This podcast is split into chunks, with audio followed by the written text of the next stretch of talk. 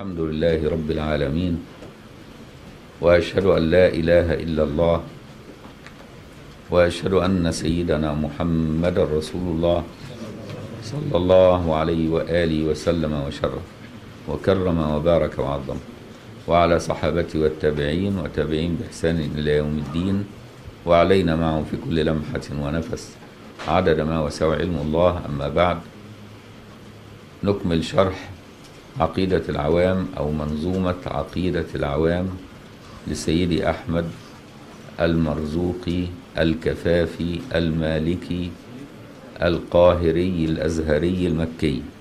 رحمه الله تعالى ونفعنا الله بعلومه وعلوم مشايخه وتلامذته وقراء مصنفاته وينتسب نسبه إلى رسول الله صلى الله عليه وسلم إيه إلى سيدنا الحسن ابن سيدنا علي عن طريق سيدنا الحسن المثنى وعبد الله المحض. عبد الله المحض ده مدفون في شارع الشيخ ريحان هنا في وسط البلد في مصر. في مسجد سيدي عبد الله المحض. معروف مدفون هناك مسجد إيه؟ سيدي عبد الله المحض اللي هو إيه؟ ابن سيدنا الحسن المثنى وأمه بنت سيدنا إيه؟ علي زين العابدين الحسين. علشان كده سموه المحض ليه؟ لأنه اجتمع فيه الحسن والحسين اما وابا. فهمت؟ فسموه المحض. هو بقى ينتسب للنسب الشريف ده عن طريق هذه السلسلة رضي الله عنه وهي نفس السلسلة التي ننتسب إليها عن طريق أم أمي. أما عن طريق أبي فإلى سيدنا الحسين الحمد لله. يلا يا سيدي. نبدأ الأول بقراءة المنظومة. ثم بعد ذلك ملخص لسيرة النبي في آخر المنظومة وننتهي من اليوم تفضل يا سيدي. أبدأ بسم الله والرحمن والرحيم دائم الإحسان فالحمد لله القديم الأول الآخر الباقي بلا تحول ثم الصلاة والسلام سرمدا على النبي خير من قد وحد وآله وصحبه ومن تابع سبيل دين الحق غير مبتدع وبعد فاعلم بوجوب المعرفة. واجب لله عشرين صفة. فالله موجود قديم باقي مخالف للخلق بالإطلاق وقائم غني واحد وحي قادر مريد عالم في كل شيء. سميع البصير والمتكلم له صفات سبعة تنتظم فقدرة إرادة سمع بصر حياة العلم كلام استمر وجائز بفضله وعدله ترك لكل ممكن كفعله. أرسل أنبياء ذوي فطانة بالصدق والتبليغ والأمانة وجائز في حقهم من عرض بغير نقص كخفيف المرض. عصمتهم كسائر الملائكة واجبة وفضل الملائكة. والمستحيل ضد كل واجب فاحفظ لخمسين بحكم الواجب تفصيل خمسة وعشرين لازم كل مكلف فحقق واغتنم هم آلام إدريس نوح هود مع صالح وإبراهيم كل متبع لوط وإسماعيل إسحاق كذا يعقوب يوسف وأيوب احتذى شعيب هارون وموسى واليسع ذو الكفل داود سليمان اتبع إلياس يونس زكريا يحيى عيسى وطه خاتم الدهرية عليهم الصلاة والسلام وآلهم ما دامت الأيام. والملك الذي بلا أب وأم لا أكل لا شرب ولا نوم لهم تفصيل عشر منهم جبريل ميكال إسرافيل. عزرائيل منكر نكير ورقيب وكذا عتيد مالك ورضوان احتذى أربعة من كتب تفصيلها توراة موسى بالهدى تنزيلها. زبور داود وإنجيل على عيسى وفرقان على خير الملا وصحف الخليل والكريم فيها كلام الحكم العليم. وكل ما أتى به الرسول فحقه التسليم والقبول. إيماننا بيوم آخر وجب وكل ما كان فيه من خاتمة في ذكر باقي الواجب مما على مكلف من واجب نبينا محمد قد أرسل للعالمين رحمة وفضل. أبوه عبد الله عبد المطلب وهاشم عبد مناف ينتسب وأمه آمنة الزهرية. حليمة السعدية. مولده بمكة الأمينة وفاته بطيبة المدينة. أتم قبل الوحي أربعين وعمره قد جاوز الستين. وسبعة أولاده فمنهم ثلاثة من الذكور تفهم قاسم وعبد الله وهو الطيب وقاهر بذين لا يلقب أتاه إبراهيم من سارية فأمه مارية القبطية وغير إبراهيم من خديجة هم ستة فخذ بهم وليجة. وأربع من الإناث تذكر رضوان ربي للجميع يذكر. فاطمة الزهراء بعلها علي وابنهما السبطان فضلهم جالي فزينب وبعدها رقية وأم كلثوم زكت راضية عن تسع نسوات وفاة المصطفى خيرنا فاخترنا النبي المقتفى عائشة وحفصة وسودة صافية ميمونة ورملة هند وزينب كذا جويرية للمؤمنين أمهات مرضية حمزة عمه وعباس كذا عمته صافية ذات احتذا وقبل هجرة النبي الإسراء من مكة ليلا لقدس يدرى وبعد إسراء عروج للسماء حتى رأى النبي ربا كلما من غير كيف وانحصار وافترض عليه خمسا بعد خمسين فرض وبلغ الأمة بالإسراء وفرض خمسة بلا امتراء.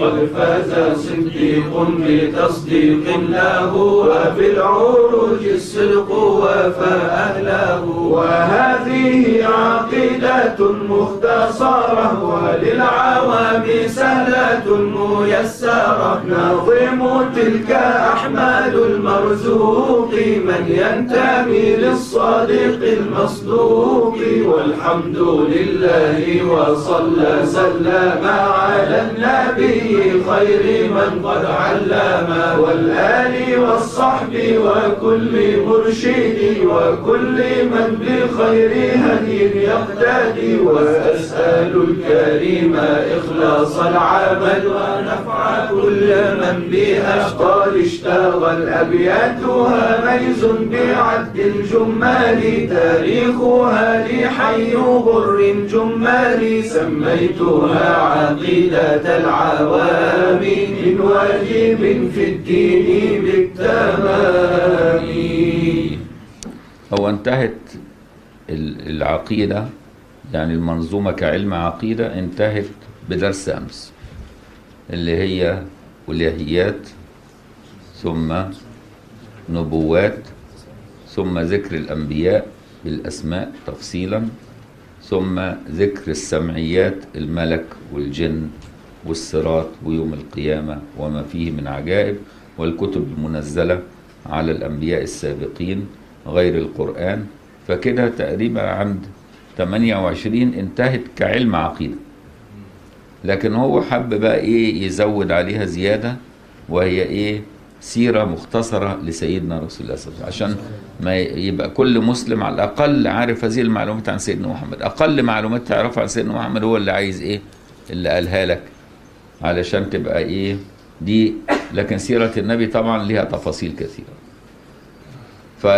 فقال إيه؟ خاتمة في ذكر باقي الواجب يعني الواجب تع- تعلمه ومعرفته الخاص بسيدنا محمد. مما على مكلف من واجبين نبينا محمد اسمه. لازم كل واحد يبقى عارف إن النبي اسمه محمد صلى الله عليه وسلم. قد أرسل للعالمين وإرساله للعالمين للإنس وللجن ولإيه؟ للملائك ولسائر الأكوان إرسال رحمة. حتى الدواب حتى الحيوان حتى النبات أرسل للعالمين رحمة وأرسل للإنس والجن والملك تكليفا. لأنهم هم دول العقلاء والعقل مناط التكليف وغير المكلف يبقى إرسال رحمة. ولذا أوصانا بالرحمة في كل شيء. صلى الله عليه وسلم. قد أرسل للعالمين رحمة وفضلا وفضلا من الله. يعني لا. ليس كان واجبا على الله ولكن من تفضل الله علينا أنه أرسل إلينا هذا النبي وأبرزه للوجود. إذ لولاه ما كان هناك موجود. أبوه تعرف نسبه بقى محمد ابن عبد الله ابن عبد المطلب ابن هاشم ابن عبد مناف. ينتسب نسبه عن طريق والده إيه إلى سيدنا عدنان. وعدنان كان معاصر لسيدنا عيسى ابن مريم. في نفس عصر سيدنا عيسى. بس عدنان كان في الحجاز وسيدنا عيسى كان في الشام ومصر في الفترة. عدنان هذا من أولاد سيدنا إسماعيل. ابن سيدنا إبراهيم. جميع أباء النبي وأمهات النبي كلهم ناجون من أهل الفترة. يعني إيه أهل الفترة؟ أهل الفترة أنواع. في فترة أهل الفترة ناجي في منهم نوع ناجي وفي منهم نوع هالك. الهالك اللي هو عبد صنم أو أشرك بالله. طب واحد ما عبدش ولا سمع ولا جاله نبي يبقى ناجي بالبراءة الأصلية. وما كنا معذبين حتى نبعث رسولا. كويس؟ ومعلوم أن أجداد النبي وآباء النبي ومات لم يسجدوا لصنم قط بل لم يشربوا خمر قط بل لم يزنوا قط. لأن هو نفسه قال كده. أتيت من نكاح ولم أتي من سفاح. من لدن أبي آدم إلى أن وضعتني أمي. ما كانوش يعرفوا حكاية اسمها الزنا وإيه والفحش ولا يعرفوا شرب الخمر. حرموه على أنفسهم عقلا مش شرعا ما كانش عندهم شرع. لأن كان الخمر يزري بصاحبه. يجعل الإنسان لما يفقد عقله يوم إيه يعمل تصرفات ما تلقش وهم كانوا أهل فخامة وأهل مروءة وأهل قيادة. فما يصحش إن يبقى إيه يزري بنفسه. فكان لا يشرب الخمر حتى لا يزري بنفسه وي- ويسير في موقف يحتقر فيه. ولم يسجدوا لصنم قط. على أي حال لم يسجدوا لصنم قط. وعارفين عبد المطلب قال للبيت رب يحميه. فالمهم إن جميع آباء النبي ناجون. عندنا إشكالية في أبو سيدنا إبراهيم إذ قال إبراهيم لأبيه آزر. واخد بالك؟ آزر كان عم سيدنا إبراهيم. الأب كلمة مشتركة للعم وللوالد. الوالد هو الذي ولد والأب هو الذي ربى فقد يربيك عمك فيسمى أبوك. إن مات أبوك وربك عمك. فنقول على عمك إيه أبوك؟ فإيه يطلق الأب؟ لفظ مشترك على العم وعلى الوالد. لكن الوالد لا يطلق مشتركا إلا على الذي ولد. أبو سيدنا إبراهيم كان اسمه تارح. ولكن كان أبوه ميتا ورباه عمه آزر وإذ قال إبراهيم لأبي آزر بدليل إن هو وعد عمه بأن يستغفر له ثم نهاه الله عن الاستغفار لأبيه. فلما نهى عن الاستغفار لأبيه وبنى البيت استغفر لوالديه. فدل على أن ولده غير عمه. فهمت بقى إزاي؟ لما إيه قال رب اجعلني مقيم الصلاة وذرية ربنا تقبل دعاء ربنا اغفر لي ولوالدي. ده قال الدعاء ده إمتى؟ بعد ما بنى الكعبة. وكان عمره جاوز المئة. وقد نهي عن الاستغفار لأبيه وهو شباب. فدل على أن أبيه الذي نهي عن الاستغفار له غير والده الذي استغفر له في فوق المئة. فيبقى بالتالي يبقى إيه؟ آباء النبي كلهم ناجون في إشكالية عند سيدنا عبد الله اللي هو أبو النبي. ذهب إلي الوهابية إنه هو غير ناجي ليه يا وهابي. أصل وردت بعض الأحاديث بيقول أبي وأبوك في النار. أولا حتى لو صح هذا الحديث يخالف ما هو أصح منه وهو القرآن. فإذا خالف الحديث الصحيح ما هو أصح منه وهو القرآن اللي هو بيقول وما كنا معذبين حتى نبعث رسول ولتنذر قوما ما أنذر آباؤهم من قبل. يبقى هذا الحديث لا يستدل به على شيء لأنه يسمى حديث شاذ. فما بالك أن هذه الزيادة إيه ليست موثوق في إسنادها حتى الزيادة أبي وأبوك. ثم ممكن تفسيرها أبوك اللي هو أبي بمعنى إيه؟ بمعنى أبي لهب ما هو عم النبي. تبت يدا أبي لهب وتب. ويبقى النبي صادق لما بيقول له أبي وأبوك في النار يعني أبي اللي هو عمي أبي لهب في النار. وده بنص القرآن. ليه تحمله على والده؟ وبالتالي يبقى عندهم هم غباوة معهودة وهو ترجيح الأحاديث حتى لو صحت وتخالف ما هو أصح منها. والعلماء عندهم الحديث الصحيح الذي يخالف ما هو أصح منه يسمى شاذ ولا يستدل به في شيء ويضرب به عرض الحائط فقط يروى ولا يستدل به أحكام. فهمت؟ فما بالك أن هذه الزيادة مشكوك في إسنادها أصلا. ولو كانت صحيحة يمكن فهمها بطريقة صحيحة وهو إيه؟ تبت يدا أبي لهب وتب. وبالتالي يبقى والد النبي أيضا اللي هو سيدنا عبد الله ناج بإذن الله. ثم إنه هناك قاعدة أصولية عند الأصوليين أن الكفر نوعان كفر أصلي وكفر تبعي. كفر أصلي وكفر تبعي. يعني الطفل الصغير كافر تبعا لأبيه. يولد المولود على الفطرة وأبواه إيه؟ يمجسانه أو ينصرانه أو يهودانه. يبقى لما بيولد لآباء كفار يبقى الطفل كافر تبعا وليس كافر أصالة. يبقى في حاجة اسمها كفر بالتبع وكفر بالأصالة. وإحنا عارفين إن من عصمة الأنبياء يستحيل في حقهم الكفر بجميع أنواعه. فلو قلنا إن هم وهم أطفال كانوا تبع لأبائهم الكفار يبقى إحنا ثبتنا لهم الكفر التبعي وإحنا نقول أن العصمة تستوجب عدم إثبات إيه؟ فعل الكبائر والتلبس بالكبائر في أي مرحلة من مراحلهم. وبالتالي يستحيل أن يكونوا كفار تبعا حال طفوليتهم ثم بعد ذلك يقولوا بالإسلام. فهمت الطريقة؟ الطريقة الأصولية في في الدفاع عن أباء النبي. وبالتالي يبقوا أباء النبي وأمهات النبي كلهم من لدن أبينا آدم لأنه هو نفسه بيقول ما تفرق الناس فرقتين من لدن أبي آدم إلى أن وضعتني أمي إلا كنت في خيرهما فأنا خيار من خيار من خيار والخيرية عند الله لا تكون إلا بالتقوى وبالتالي لابد أن يكونوا أتقياء أنقياء من كبار أهل الجنة هم أباء النبي كلهم وبالتالي هذا نسب شريف كله بل آباء النبي هم أقطاب عصرهم إذا قلنا أن القطب اللي هو أعلى حاجة في الولاية وبعدين نبي. فإن لم يكونوا أنبياء يكونوا أقطاب. وأمهات النبي كلهم صديقات. كويس؟ عندنا إشكالية في حديث برضو عند الوهابية على ستنا آمنة أم النبي. قال استأذنت ربي أن أزور أمي فأذن لي واستأذنت أن أستغفر لها فلم يأذن لي. برضو نفس الحكاية ممكن نقول إن الحديث الذي يوحي بظاهره ما يخالف القرآن يضرب به الحائط لأن القرآن أقوى. فهم؟ لكن إحنا ممكن نفهم الحديث أنه استأذنت أن أستغفر لها فلم يأذن لي لعدم حاجتها للاستغفار حيث لا تكليف لها. فلا يتصور لها أنها مقصرة حتى تستغفر لها. تستغفر لها ليه؟ هو ربنا قال لها اعملي وما عملتش. هو ربنا قال لها ما تعمليش وعملت. إذا كان ما كانش في شرع.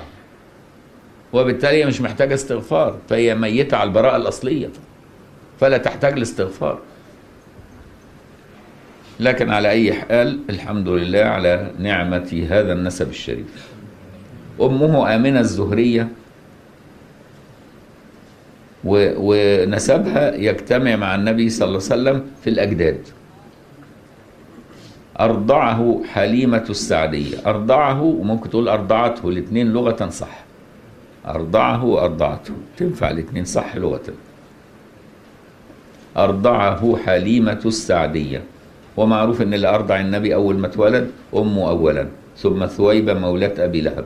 ثم جاءت حليمة على عادة العرب إن هم يرضعوه في مكان بعيد في البادية عشان يشب قوي ويتعلم اللغة الفصيحة. فذهب مع حليمة السعدية وهي سعدها به أخذته وأرضعته لحليمة بنت أبي زؤيد. ومكث عندها أربع سنوات وحدثت له حادثة شق الصدر المشهورة ثم لما خفت عليه أرجعته إلى أمه في سن أربع سنين. وكفلته أمه حتى سن ست سنوات ثم ماتت أمه في الأبواء بعدما أخذته إلى المدينة ليزور قبر أبيه عبد الله الذي توفي في المدينة. وفي عودتها إيه، مرضت وماتت في الأبواء على بعد حوالي 300 كيلو من المدينة المنورة على طريق الهجرة القديم. في منطقة اسمها الأبواء ولها قبر لا يزار بسبب الوهابية. يمنع الناس من زيارته. وأنا مش عارف ليه العداء الغريب الذي بين الوهابية وبين هذا النسب الشريف. وهذا يجعل هناك شميمة أنهم يكونوا من يهود بني قينقاع الذين أظهروا الإسلام وأبطنوا الكفر. حتى يفسدوا في الإسلام دون أن يشعر المسلمين لأنهم لبسوا عباءة الإسلام. لأن معلوم أن يهود بني قينقاع عندما هجرهم النبي صلى الله عليه وسلم من المدينة وطردهم سكنوا منطقة نجد. فلما انتشر الإسلام في جزيرة العرب أظهروا الإسلام حتى يظلوا على حالهم بدل ما يهجروا. وإذا دورت على نسب الوهابية تجدهم من منطقة نجد حيث نشأ يهود وعاش يهود بني قينقاع. ومعروف العداوة التي بين اليهود وبين النبي وأنساب النبي فهذا كله ظاهر في أفعالهم وظاهر فيما يتفوهون به. وبالتالي لا تلتفت لهؤلاء المخ... الإيه؟ المشكوك في نسبهم والمشكوك في علمهم والمشكوك في إسلامهم أصلا. حليمة السعدية في سن ست سنوات توفيت أمه دفنت في الأبواب كفله عمه حتى صار سنه ثماني سنوات. ثم مات ع- جده عبد المطلب. ثم مات جده كفله عمه أبي طالب لأنه هو الأخ الشقيق لأخيه لأبيه عبد الله الأخ الشقيق أب وأم. فكفله عبد أبي طالب مع أولاده وعاش معه وكان يحبه ويفضله حتى على أولاده أبو طالب. وتعلم الرعي حتى سن الثانية عشر. ثم بعد ذلك في سن العشرين امتهن مهنة التجارة. وعمل في التجارة. وسافر مع عمه الشام في سن صغير ثم سافر الشام مرة أخرى وهو في تجارة خديجة. تعرفت عليه خديجة لأنه عرف عنه أنه أمين وهي كانت لها أموال تتاجر بها فجعلته يتاجر في مالها فتعرفت عليه وعرفت شمائله وفواضله وفضائله من خادمها ميسرة الذي كان يصاحبه في السفر فعرضت نفسها عليه أن يتزوجها وكانت أكبر منه خمسة عشر عام. يعني كان سنها أربعين وكان سنه خمسة وعشرين سنة. تزوجها النبي صلى الله عليه وسلم. كانت متزوجة قبليه رجلين هالة وإيه واحد تاني. أنجبت بنت سمتها هند من التاني. والأولاني جابت ولد سمته هالة وولد سمته هند. يبقى خديجة عندها هند ذكر ابن وهند أنثى. وعندها هالة. اللي رباهم مين النبي؟ لأنه كانوا في حجرها لما تزوجها النبي فهو اللي رباهم. وعشان كده هند بن أبي هالة هو من أكبر وصاف النبي لأن عاش مع النبي سنوات طويلة وكان وصافا وكان يعتبر خال لسيدنا الحسن ابن ستنا فاطمة لأنه يعتبر أخو سيدة فاطمة لأمها. وعشان كده سيدنا الحسن يقول إيه؟ سألت خالي هند بن أبي هالة أن يصف لي حلية النبي وكنت أشتهي أن أتعلق به. كويس.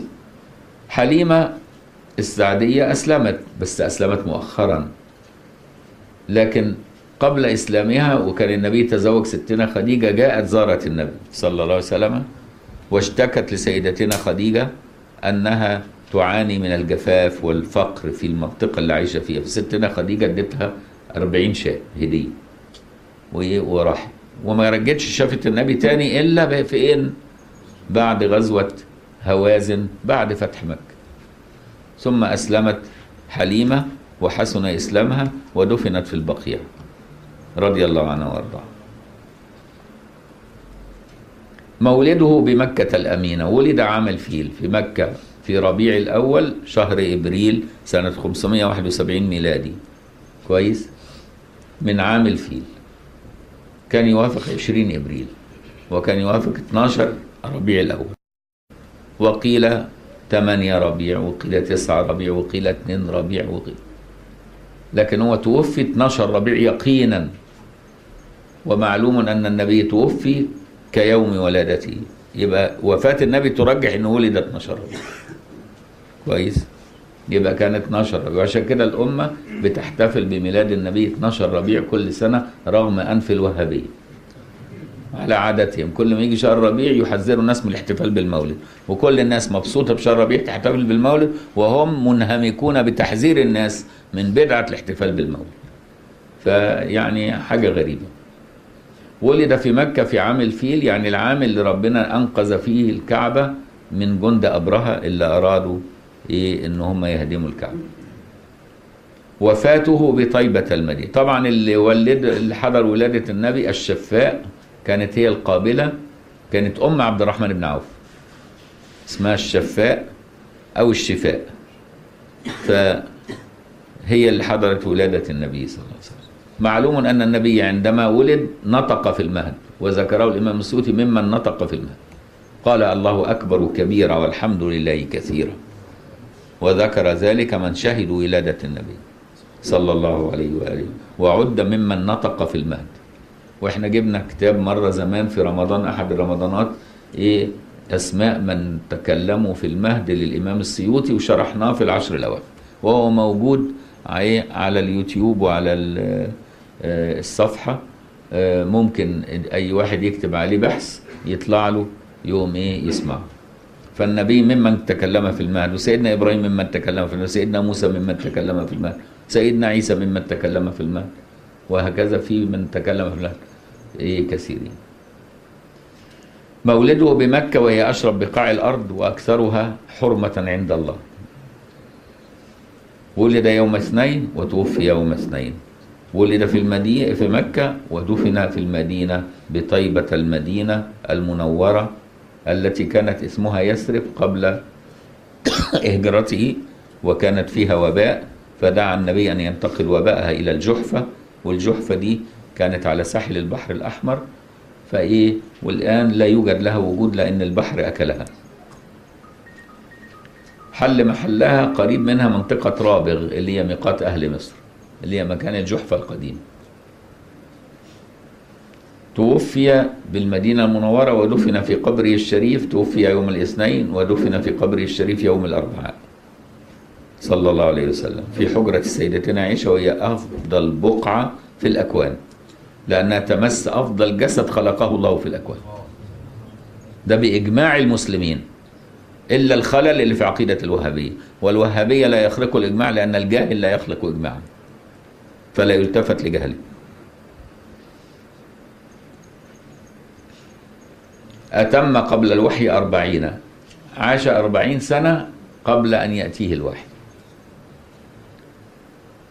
وعاش وعمره قد جاوز الستين عاش لحد ما بلغ ثلاثة وستين عاما صلى الله عليه وآله وسلم. له أبناء. صلى الله عليه وسلم. سبعة. ستة من خديجة وواحد من ماريا القبطية. سبعة أولاده فمنهم ثلاثة من الذكور تفهم. اثنين ذكور من خديجة القاسم وعبد الله. والذكر الثالث من ماريا وهو إبراهيم. إبراهيم مات في العام العاشر من الهجرة رزقه من ماريا القبطية وكانت سرية. أتاه إبراهيم من سرية يعني ملك يمين فأمه ماريا القبطية والنبي كان عنده اتنين ملك يمين ماريا وريحانة. ريحانة كانت من يهود بني قريظة وكذلك ماريا كانت هدية من المقوقس عظيم مصر الذي أرسل إليه النبي رسالة وكان يعلم من الكتب القديمة أنه هو النبي إلا أنه لم يرد أن يترك منصبه ويتبعه. فأكرم وفادة من أرسله إليه كان دحية. أظن هو اللي أرسله المقوقس فأرسل معه المقوقس هدية لنبينا صلى الله عليه وسلم. هي عبد عشان يخدموا النبي وماريا وسيرين أختها هدايا. وكانت ماريا أصلا من أمراء مصر وضرب عليها الرق. يعني كانت من أسرة كبيرة إلا أنها ضرب عليها الرق. فأهداها هي وأختها للنبي صلى الله عليه وسلم. أسلمت في الطريق لما كلمها رسول رسول الله عن النبي صلى الله عليه وسلم. فأسلمت في الطريق ووصلت مسلمة هي وأختها سيرين. وأرسل معه أيضا حمار تسمى دلدل أو جلجل. وأرسل معه طبيب. وأرسل معه عشرين ثوبا لأن كانت مصر مشهورة بصناعة النسيج. وبعدين أرسل معه أيضا حمار وإيه وعسل. عسل من بنها. لحد دلوقتي يسموها بنها العسل عشان كده. من منطقة بنها أو بنها. لكن إحنا المصريين بنقول عليها بنها بفتح الباء إبراهيم رزقه من إيه؟ من سيدتنا ماريا. وعاش حوالي 17 شهر. وتوفي إيه ودفنه بيده الشريف صلى الله عليه وسلم. أما قاسم فهو أول أبناء النبي لما تزوج سيدتنا خديجة وكان عنده 25 سنة. فهو أول ذكر ولد له ولقب به. يقال أبا القاسم. ودفنه النبي بيده بعدما مات بعد سنتين من عمره. دفناه في المعلاة بجوار قبر خديجة أم التي لما ماتت بعد ذلك دفنها بجوار قبور أبنائها الذين دفنوا وسبقوا أما عبد الله رزقه النبي صلى الله عليه وسلم بعد البعثة. فسموه عبد, عبد الله الطاهر أو عبد الله الطيب عشان رزقه بعد البعثة بعد سن الأربعين. أما بنات النبي فأول مولودة له كانت زينب ثم رقية ثم أم كلثوم ثم فاطمة بنت النبي صلى الله عليه وسلم وهي رابعة بناته. رزقها النبي صلى الله عليه وسلم قبل بعثته بخمس سنوات. وكان الفرق بينها وبين ستنا زينب حوالي عشر سنين في السن اللي هي أختها الكبيرة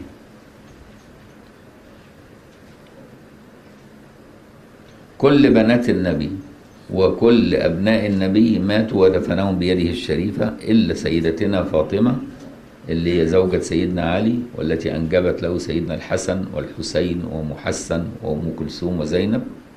أنجبت له هؤلاء. ماتت بعد وفاة أبيها. بستة أشهر ولم ترى ضاحكة منذ أن مات أبيها إلى أن توفيت. كانت لا تحتمل الحياة بدون أبيها. رضي الله عنها وعليه السلام. معلوم أن زينب تزوجت إيه أبي العاص ابن خالتها. أبو العاص أمه أخت ستنا خديجة. وكان تاجر وغني من الأغنياء الكبار وكان يحبها حب شديد. حتى أنه كان النبي يشرط على أزواج بناته ألا يتزوجن عليهن. كان شرطه كده. فلما تزوج سيدنا علي فاطمة النبي تصور أن سيدنا علي عارف ضمنا. هو عايش مع النبي. بنات النبي ما يحبش يتجوز عليهم. لكن ما شرطش عليها على أساس النبي فهم إن سيدنا علي فاهم ضمنا. فلما فكر سيدنا علي يتزوج على فاطمة عملها خطبة كبيرة. واخد بالك؟ ونهى عن إيه ان إن يتزوج عليها يا إما يطلقها يا إما يكتفي بها. واخد بالك؟ وعلشان كده ذهب العلماء إلى عدم جواز الزواج على بنات النبي صلى الله عليه وسلم. كويس؟ بعد السيدة فاطمة ما توفيت سيدنا علي تزوج أكثر من 17 امرأة وأنجب كثير من الأبناء. وكان من ضمن أبنائه سمى عمر وسمى عثمان وسمى علي وسمى أبو بكر. سمى أبو بكر اللي هم الوه... الجماعة الروافد يقول لك إن أبو بكر ده عادوا لسيدنا علي. ده كان بيحبوه جدا وهو كان بيحبهم جدا. لكن برضو الروافد تدور عليهم أصلهم عبد الله بن سبأ اليهودي. فلو دورت على الروافد تلاقي أصلهم يهودي من عبد الله بن سبأ اليهودي ولو دورت على الوهابية أصلهم يهود بنو قينقاع. والاثنين بيكفروا بعض علشان يشوشوا علينا الأمر ونظن أن هؤلاء غير هؤلاء. لكن على مين؟ على الأصل دور.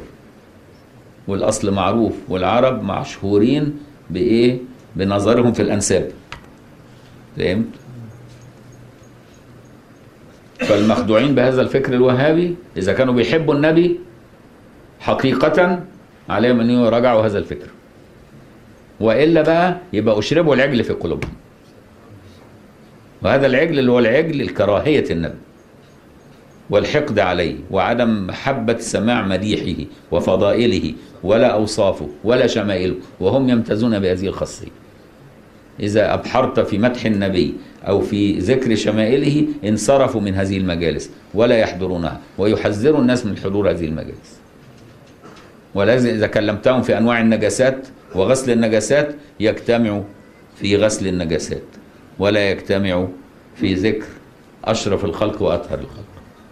عشان تعرف نجاسة هذا الاعتقاد في قلوبهم. سيدتنا زينب عرفنا تزوجها أبي- آه، أبي العاص لكن تأخر إسلامه. وأسر من ضمن إيه؟ من أسروا في بدر. وفدته بقلادة إيه؟ أمها آه، خديجة. فالنبي رق لها وإيه؟ وعفى عنه. ثم حسن إسلامه وعادت إليه وعاش معها وماتت سيدتنا زينب في سن الثلاثين من عمرها. وكذلك سيدتنا رقية زوجها سيدنا عثمان بن عفان وهاجرت معه إلى الحبشة. ثم بعد ذلك مرضت ولما عادت كانت مريضة ساعة وقعة بدر. عشان كده سيدنا عثمان لم يحضر وقعة بدر. انشغالي بتمريض رقية. فلما عاد النبي من وقعة بدر منتصرا كان سيدنا عثمان عائد من. من إيه؟ من دفن سيدتنا رقية فزوجه النبي ابنته أم كلثوم ولذا سمي ذي النورين. وماتت أيضا أم كلثوم عند سيدنا عثمان. وكل من تزوجوا بنات النبي لم يجمعوا عليهن زوجة حال حياته. أزواج النبي صلى الله عليه وسلم. طبعا زوجا زوجات النبي كلهم مدفونين في المدينة في البقيع ما عدا اتنين. ما عدا اتنين. ميمونة بنت الحارث مدفونة في منطقة تسمى سرف على بعد خمسة كيلو من مسجد التنعيم في اتجاه المدينة. يعني وانت طالع من مكة على المدينة هتمر على مسجد التنعيم سيدة عائشة. بعديه بخمسة كيلو هتلاقي على إيدك اليسار مسجد كده أبيض على الطريق مغلق ممنوع أي حد يقترب منه في قبر سيدتنا ميمونة. على عادة الوهابية يمنعون من زيارة قبور أحبابنا ظنا منهم أننا هنعبد القبر كغباوتهم المع- المعهودة والنبي كان يزور القبور. وسن لنا زيارة القبور. ستنا ميمونة اختارت أنها تدفن في هذا المكان وهي خالة سيدنا عبد الله بن عباس وخالة سيدنا خالد بن الوليد. أوصت سيدنا عبد الله بن عباس إذا ماتت أن تدفن في هذا المكان لأن النبي دخل بها في هذا المكان. بعد عمرة إيه؟ بعد إيه؟ عمرة القضية. فأثرت أنها تدفن في نفس المكان اللي دخل بها النبي فيه. هي ماتت في المدينة حملها سيدنا عبد الله بن عباس ودفنها في حيث أوسط. سيدتنا خديجة طبعا ماتت في مكة قبل الهجرة. فدفنت في المعلاة في قبرها المعروف الذي يزار والآن مغلقه ونزورها من وراء السور برضه كعادة الوهابية النتنة. باقي زوجات النبي مدفونين في إيه؟ في البقيع وحاولوا إن هم يطمسوا معالم قبور أهل البقيع بحيث تدخل ما تعرفش قبر زوجات النبي فين قبر الحسن فين قبر حليمة فين قبر العباس فين قبر صفية فين قبر تبقى ماشي محتار. هم كده مذهب يحير الناس على عادته. لكن كان زمان قبل سيطرة المذهب الوهابي موجودة بنايات وقباب مكتوب عليها أسماء من دفنوا تحت هذه القبة عشان تعرف أنت بتزور مين لأنه دول أقرب إلينا من أبائنا وأمهاتنا فتصور أنت واحد يروح في قبور أبائك وأجدادك ويهدمها ويشيل كل البيانات اللي أنت كاتبها عليها عشان تتوه وأنت رايح تزورها بقبر أبوك وجدك. هيبقى ده منظره إيه ده؟ عندك. وإحنا عندنا الصحابة أقرب إلينا من ابائنا وأجدادنا. وزوجات النبي أقرب إلينا من أمهاتنا. وأبناء النبي أقرب إلينا من من من من أنفسنا. فهمت؟ عشان تعرف الجريمة اللي عملوها بس. زواج النبي مات عن تسع نسوة لكن النبي تزوج إحدى عشر امرأة. يعني التسعة اللي هنقولهم دول زائد تحط معاهم اتنين سيدتنا خديجة وسيدتنا زينب إيه بنت خزيمة دي اللي يسموها أم المساكين تزوجها النبي صلى الله عليه وسلم فترة بسيطة وبعد عدة شهور توفيت وماتت. عشان كده لم يم... لم تعيش بعد النبي. لكن هو هنا بيعد التسعة اللي النبي مات وتركهم أحياء. لكن في اتنين ماتوا في حال حياة النبي صلى الله عليه وسلم. ستنا خديجة في إيه؟ في مكة وسيدتنا زينب بنت خزيمة في المدينة. ده ما عدهمش.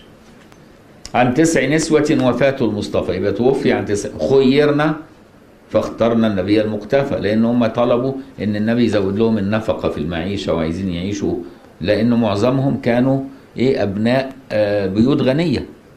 تزوجهم النبي بعضهم كان أبناء رؤساء وقبائل وكانوا والنبي لا كان لا يحب كثرة الزينة في بيته ولا كثرة الطعام في بيته وكان كثير الصدقات. وكان أحيانا يمر عليه الشهر والشهران لا يوقد في بيت ماء آه آه نار. فأكثروا عليه الطلب في كثرة النفقة في كثرة فالنبي حلف وآل ألا يقربهم وقعد في غرب المسجد في حجرة كده إيه لمدة شهر. علشان تأديبا لهم. لحد ما ربنا نزل عليه سورة الأحزاب وقال له روح خيرهم يا حبيبي. لو اختاروك ويعيشوا زي ما انت عايز تعيش يا حبيبي يعيشوا. لو ما اختاروش طلقهم وأنا أجيب لك أحسن منهم. نزل بقى التخيير اللي هي يا أيها النبي قل لأزواجك إن كنتن تردن الحياة الدنيا وزينتها فتعالين أمتعكن وأسرحكن سراحا جميلا. ومتعكن يعني ديكوا نفقة المتعة اللي هي. إيه؟ متعلقات الطلاق. ومتعكن واسرحكن سراحا جميعا وطلقكن. وإن كنتن تردن الله ورسوله والدار الآخرة فإن الله أعد للمحسنات منكن أجرا عظيما. فبدأ إيه بسيدتنا عائشة خيرها فاختارت النبي وخيرهم جميعا في كل خيروا إيه اختاروا النبي صلى الله عليه وسلم على ما يحب. عشان كده قال لك إيه خيرنا فاخترنا النبي المقتفى يعني المقتدى أثره. وابتدى يقول لك اسمائهم عائشة وهي البكر الوحيدة التي تزوجها النبي صلى الله عليه وسلم وهي بنت أبي بكر وتزوجها لأن سيدنا جبريل جاء إليه بخرقة فيها صورتها وقال هي زوجتك في الجنة. اذا تزوجها بوحي. فما يجيش بقى المدعين المثقفين المفكرين يقول لي تزوجها صغير. كل فعل للنبي بأمر الله ولا يتصرف بفعل نفسه. وبالتالي طالما انت مقتنع انه نبي يبقى لا تسأل. وإلا يبقى إنكارك على ذبح سيدنا إبراهيم لابن إسماعيل يكون أشد. أيهما أشد؟ واحد يشوف في المنام ان يبقى ابنه الوحيد يقوم يذبحه. ولا واحد يتزوج بنت تكون صغيرة في السن؟ أيهما أشد يعني في العقل؟ الذبح. فلما تيجي تنكر دي يبقى إنكار ذبح سيدنا إسماعيل إبراهيم لسيدنا إسماعيل يكون أشد. وبالتالي هذا الإنكار والمناقشات يؤول إلى إنكار صريح القرآن والكفر. لأن النبي لا يسأل عما يفعل لأنه رسول من لا يسأل عما يفعل. فهمت بقى إزاي؟ فالأنبياء لا تسأل عما تفعل. ليه؟ لأن مين أرسلهم؟ الذي لا يسأل عما يفعل. وهم يعيشون بأمر من لا يسأل عما يفعل. فهمت بقى؟ وبالتالي مبحث. ليه تزوجها صغيرة ومش صغيرة هذا المبحث؟ نجاسة وهابية. ليه؟ لأن الوهابية أثاروا نجاسة في عقل. جيل كامل أن النبي بشر معتاد وبالتالي لابد أن نقيس كل تصرفاته على البشرية المعتادة. ويعملوا خطب جمعة أن النبي بشر معتاد. فهذه النجاسة واللوسة الوهابية اللي استقرت في عقول الناس هي اللي خلتهم يبحثوا في تصرفات النبي ويقيسوها بمقياس بمقياس العقل لا بمقياس الوحي. فهمت بقى إزاي؟ وبالتالي أعرض عن هذه النجاسات الوهابية. التي تعلقت في عقائد الناس. فاللي يناقش في هذه المسألة أعرض عنه. وجيب له القياس ده. قول له أيهما أشد في عقل؟ اللي يذبح ابنه ولا اللي يتزوج طفل صغير؟ أيهما أشد عقلا؟ خطورة. فإذا ناقش في الذبح يبقى إيه؟ وقف النقاش معه لأنه بقى كافر. ينكر صريح القرآن. ومعلوم أن رؤيا الأنبياء واحد. وسيدنا محمد تزوج سيدنا عائشة بإيه؟ برسالة من سيدنا جبريل مباشرة. وقال رأيت أنك زوجتي في الجنة. المهم تزوج سيدنا عائشة وهي البكر الوحيدة ولم تنجب له. صلى وكنيت بإيه؟ بابن أختها أسماء عبد الله بن الزبير. فيقال عليها أم عبد الله لأنها كانت إيه؟ بتحتضن وتربي. سيدتنا عائشة بنت أبي بكر الصديق الصديقة بنت الصديق أعلم زوجات النبي. يليها في العلم ستنا حفصة. بالترتيب كده. يليها في العلم ستنا زينب بنت جحش. من حيث العلم والفقه وإيه ستة وبعدين ستنا أم سلمة. فاهم؟ عائشة وحفصة. حفصة بنت سيدنا عمر. زوجها توفي عنها لأنه أصيب بطعنة ومات شهيدا وعرضها سيدنا عمر على سيدنا أبي بكر أن يتزوجها لأن هي بنته الكبيرة حتى أنه كان يكنى بها سيدنا عمر يقال أبو حفص لأن كانت بنته الكبرى. وكانت عاقلة رزينة عابدة صائمة ورعة. شوف أنت بقى صلاح سيدنا عمر إيه؟ ورثة منه ستنا حفصة أم المؤمنين. عرضها على هؤلاء إلا أن النبي صلى الله عليه وسلم تزوجها وشرفت بهذا الزواج العظيم وسيدنا آه، عمر بن الخطاب سعد أيما سعادة كان لا يتصور أن يعرضها على النبي أصلا. هو عرض على سيدنا عمر وعلى سيدنا عثمان لكن ما تصورش أنه ممكن يعرضها على سيدنا رسول الله. لعلو الجانب الكريم الفخيم. إلا أن النبي صلى الله عليه وسلم جاءته إشارة من ربه أنه هو يجبر بخاطر سيدنا عمر ويتزوج حفصة إكراما له. فتزوج حفصة. وسودة. سودة بنت زمعة تزوجها النبي وهي الزوجة التي تزوجها بعد وفاة سيدتنا خديجة بشهر سودة بنت زمعة.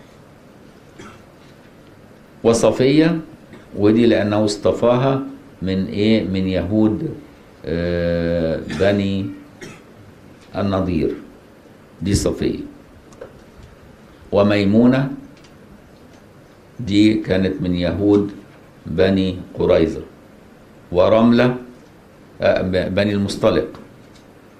ورملة اللي هي بنت أبي سفيان اللي مشهورة بإيه؟ بأم حبيبة. ستنا رملة بنت أبي سفيان. تزوجها النبي عن بعد. يعني إيه عن بعد؟ لأن هي هاجرت مع زوجها إلى الحبشة. زوجها في الحبشة تنصر وأكب على الخمر ومات مدمن خمر. فصارت أرملة في مكان غربة بعيد. فالنبي أرسل للنجاشي أن يزوجه أم حبيب. واستأذن أبوها أبو سفيان إنه يتزوجها. أبو سفيان شوف قد إيه عداوته مع النبي إلا كان بيحب النبي. فلما جاء النبي يطلب منه أن يتزوج أم حبيبة فقال هذا البعل لا يرفض. لا أستطيع أن أقول لا أبدا. واخد بالك؟ فأجاب له. ثم أرسل إلى إيه؟ إلى النجاشي فزوجه إياها بالوكالة والنجاشي تولى دفع مهرها نيابة عن النبي. وظلت في هجرتها زوجة للنبي أم للمؤمنين بعيدة عن النبي. فضلت زوجة لحد ما جاءت مع سيدنا جعفر مع أهل السفينة بعد فتح خيبر. يعني بعد حوالي 8 سنوات أو 9 سنوات ومن هنا أخذ العلماء جواز العقد على المرأة وتأخير الدخول إذا أذنت بذلك. كويس لأنه دخل بها بعد إيه؟ العقد بحوالي 8 سنوات أو أكثر. دي سيدتنا أم حبيبة رضي الله عنها وأرضاها اللي هي اسمها رملة. وهند اللي هو اسم ستنا أم سلمة. أم سلمة اللي هي إيه؟ هند بنت أبي أمية المخزوم ستنا هند أم سلمة لأن زوجها برضو أبو سلمة توفي شهيدا وترك لها أبناء وكان سأل الله قبل وفاته أن يعوض زوجته خيرا منه. لأنه شايف إن هو هيموت وسايب لها عيال كتير. مين هيعيدها هيعاونها في تربيته؟ فدعا الله إن ربنا يعودها خير منه فربنا استجاب دعوته وعوضها برسول الله صلى الله عليه وسلم. وزينب اللي هي هنا زينب مين بقى؟ لأن ده دي اللي كانت عايشة بعد النبي يبقى زينب بنت جحش. لأن الثانية زينب بنت خزيمة دي ماتت خلاص دفنها النبي وزينب بنت جحش زوجها الله سبحانه وتعالى النبي في عقد في السماء. قال زوجناكها لأنها كانت إيه زوجة ابنه من التبني فجاء تحريم التبني وتعالت على سيدنا زيد عدة مرات فطلقها زيد ثم تزوجها النبي بعد انقضاء عدتها بأمر من الله عز وجل. كذا جويرية. جويرية بنت الحارث أيضا كانت زوجة للمؤمنين أمهات مرضية. دول أسماء إيه؟ زوجات النبي باختصار. أعمام النبي. حمزة عمه وعباس. دول اللي اشتهر إسلامهم. أبو طالب كان مؤمن غير مسلم. أبو طالب كان مؤمن بقلبه لكن لم يتكلم الإسلام بلسانه. وبالتالي لم يعدوه من المسلمين. حمزة عمه. وعباس كذا عمته صفية اللي هي أم الزبير بن العوام. معروفة ذات احتزام. حمزة مدفون مع شهداء أحد أنتوا عارفين.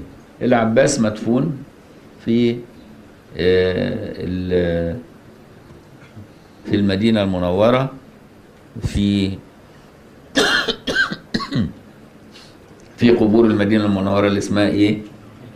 البقيع. بقيع الغرقد. بقيع الغرقد لأن اليهود كانوا زارعين في غرقد. اللي هي الشجرة اللي بيتوارثوا زراعتها عشان هي دي اللي هيستخبوا وراها لما يحاربوهم المسلمين في آخر الزمان. وكانوا هنا في مصر برضو عيد مصر كانوا واخدين منطقة الغردقة يزرعوا فيها الغرقد. عشان كده اسمها الغرقدة. الغرقدة. لأن كانت فيها شجر الغرقد.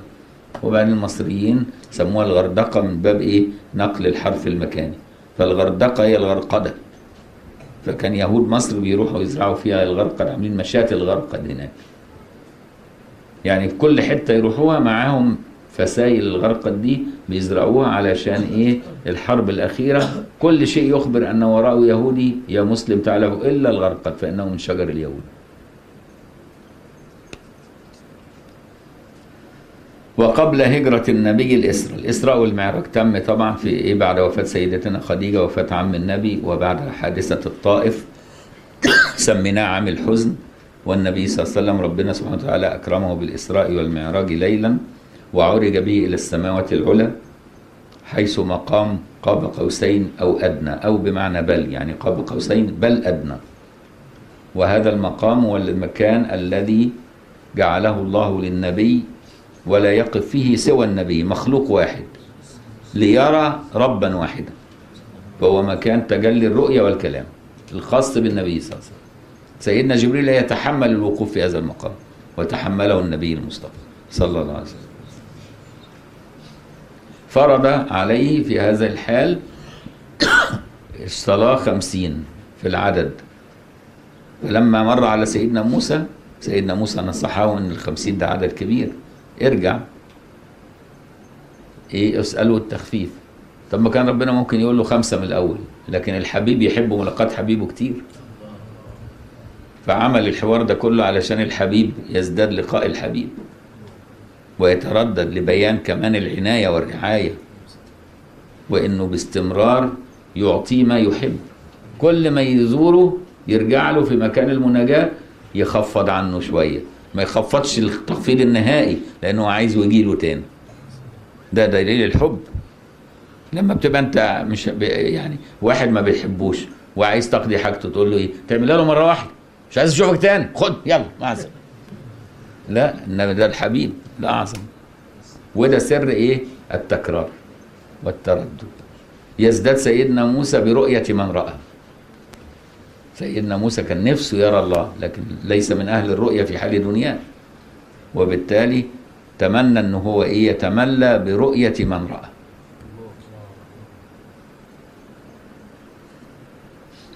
فالمهم استقر الأمر على أنها خمس فرائض في العدد وخمسين في الأجر بلغ الأمة بالإسراء وكذب إيه؟ من كذب وسيدنا أبي بكر الصديق صدق وفاز بالصديقية حيث قال إني أصدقه في أكثر من ذلك أصدقه في الوحي ينزل عليه وهو بجواره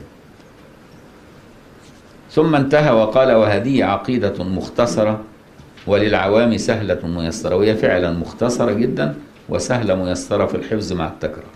ناظم تلك أحمد المرزوقي من ينتمي للصادق المصدوق لأنه حسن النسب كما قلت إليه. والحمد لله. سيدنا أحمد المرزوقي ده ولد كفيف أعمى على فكرة. كان أعمى كفيف غير يسموه بصير. يعني مولود إيه لا لم يرى نور الدنيا إلا أنه امتلأ قلبه بنور الإيمان. والحمد لله وصلى سلم على النبي خير من قد علم صلى الله عليه وسلم. على عادة كل مسلم يبدأ بالإيه بالحمد والثناء والصلاة على النبي وينهي عمله بالحمد والثناء على الله. وإيه والصلاة والسلام على النبي. والآل والصحب وكل مرشد وكل من بخير هدي يقتدي. وأسأل الكريم إخلاص العمل ونسأل الله سبحانه وتعالى ذلك. ونفع كل من بها قد اشتغل. ودعوته إن شاء الله مستجابة. فإن شاء الله ننتفع بها لأننا اشتغلنا بها في هذا رمضان أبياتها ميز بعد الجمالي إيه, إيه علم الجمل؟ أنت عارف اللغة العربية حروف 28 حرف. أبجد هوس حطي كلم صعفت قرشت صغذ ضضغ كويس؟ أدي اللغة العربية الحروف بتاعتنا. تبتدي أبجد الألف تبقى واحد الباء تبقى اتنين تدي رقم لكل إيه؟ الجيم تبقى تلاتة والدال تبقى أربعة. هوث الهاء تبقى خمسة والواو تبقى ستة والزين تبقى سبعة. حطي الحاء تبقى تمانية والطاء تبقى تسعة والياء تبقى عشرة. بعد كده أي حرف يجي يبقى عشرين تلاتين أربعين خمسين ستين. خلصنا لحد مية بعد كده يبقى ألف ألفين وهكذا. فهمت؟ أدي طريقة إيه؟ إيه الأرقام في عد الجمل يعني. بعد بعد المية تبقى إيه؟ مية ميتين تلتمية ربعمية خمسمية ستمية سبعمية تمنمية تسعمية ألف. يبقى ضغط الغين ألف. واخد بالك؟ فهو بقى عايز يقول عدد الأبيات. فقال إيه؟ أبياتها ميز بعد الجمالي فإيه؟ ميز. الميم إيه؟ الميم أربعين. والياء؟ الياء عشرة. والزين سبعة. يبقى سبعة وخمسين. أربعين وعشرة وسبعة. تبقى أبياتها ميزون يعني 57 بيت.